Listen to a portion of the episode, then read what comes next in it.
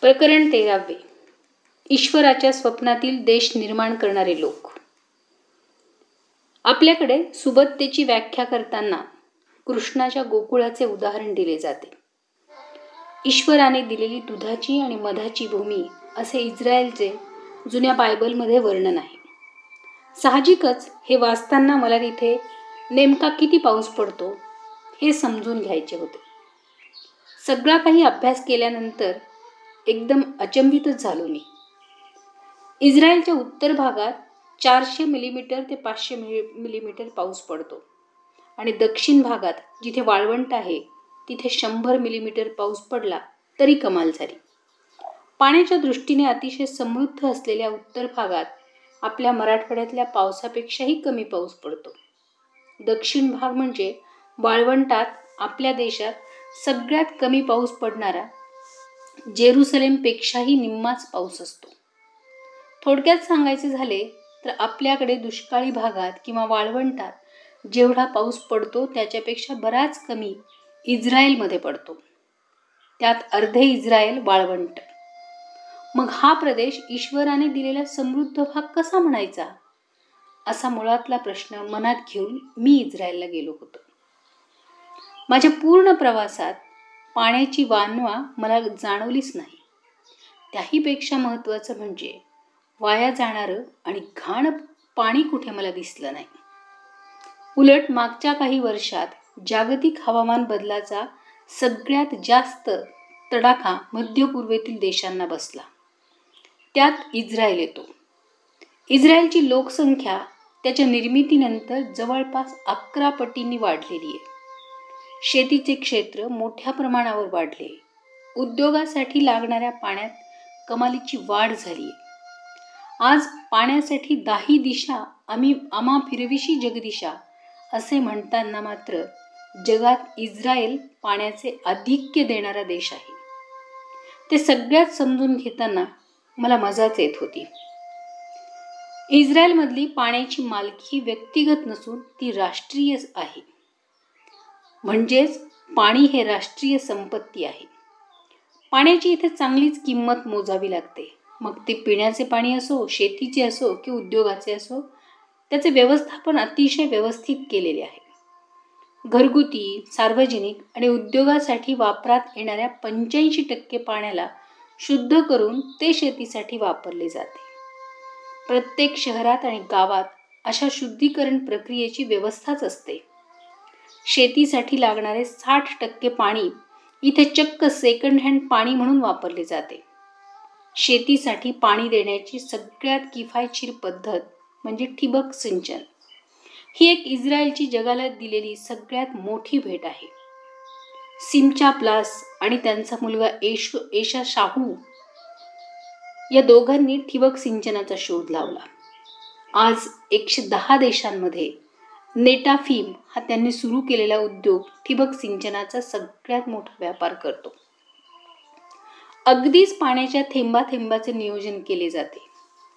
शेतातले पाणी वाया जाणार नाही किंवा त्याचे बाष्पीभवन होणार नाही यासाठीही पॉलीहाऊस पॉलिटनेल आणि मल्चिंग यांची देणगी पण इस्रायलने जगाला दिली आहे. शेतीबाबत अधिकचे तपशिलात लिहिल प्रवास करत असताना काही फळझाडांच्या बुडांशी प्लास्टिकचे आळे दिसले. जरा चौकशी केली तर कळले की झाडावर पडणारे दवबिंदू एकत्र करून त्याचे सुद्धा पाणी इथे वापरले जाते. बापरे! समुद्रातले खारे पाणी शुद्ध करून वापरण्याची किफायतशीर पद्धती ही इस्रायलने शोधून काढली आहे. जगातला सगळ्यात मोठा असा शुद्धीकरण प्रकल्प सुद्धा इस्रायलमध्येच आहे. असे अनेक प्रकल्प आणि त्यांनी आपल्या समुद्रकिनारे उभे केले आहेत. शुद्ध केलेले पाणी पिण्यासाठी नागरिकांना दिले जाते.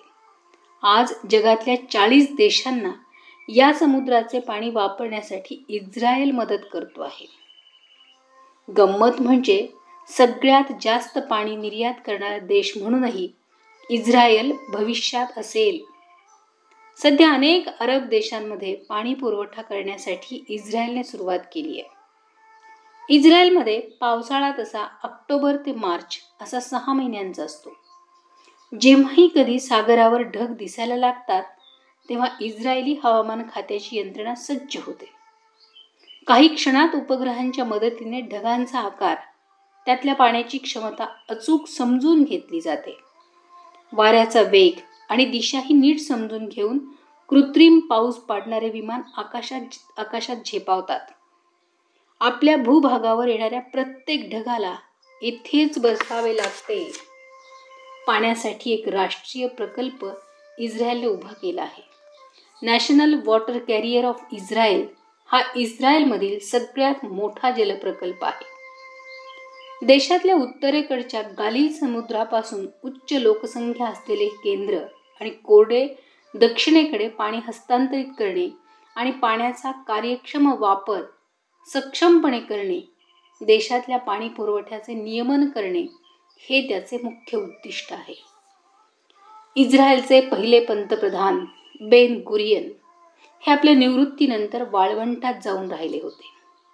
आणि ते नेहमी म्हणायचे बुद्धिमान आणि सर्जनशील ज्यू तरुणांनी वाळवंट हेच खरे आव्हान मानले पाहिजे.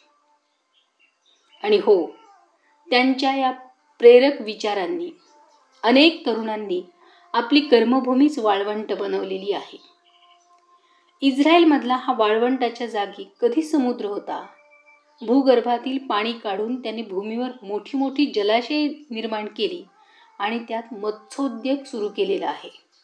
माशांची विष्ठा हे खूप चांगले जैविक खत असते आणि त्या खताच्या जोरावरच त्यांनी आपली शेती आणि फळबागा फुलवल्या आहेत.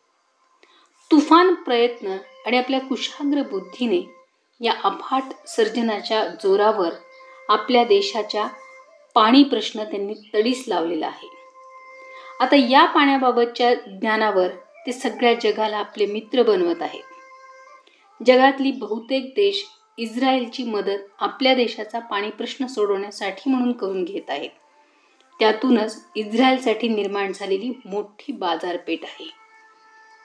बंजर आणि वाळवंटी आपल्या भूभागाला पाणीदार करून हिरवा शालू नेसवलेला आहे. त्यांनी आपल्या कर्तृत्वाच्या जोरावर ईश्वराच्या वचनभूमीत खरोखर गोकुळ निर्माण केले आहे. ईश्वराच्या स्वप्नातला देश निर्माण करणारे हे इस्रायली लोक असे म्हटले तर काहीच वावगे ठरणार नाही.